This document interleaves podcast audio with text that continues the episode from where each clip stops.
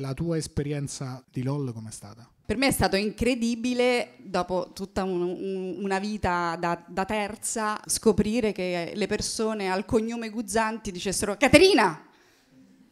Fico, ok, eh, però stranissimo.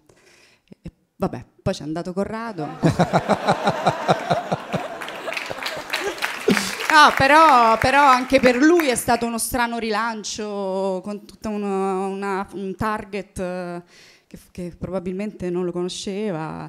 È strano. E il terzo anno, quando è apparsa nella home la, la cosa di LOL, terza edizione, mio figlio svogliato sul divano ha detto: Chi c'è della nostra famiglia?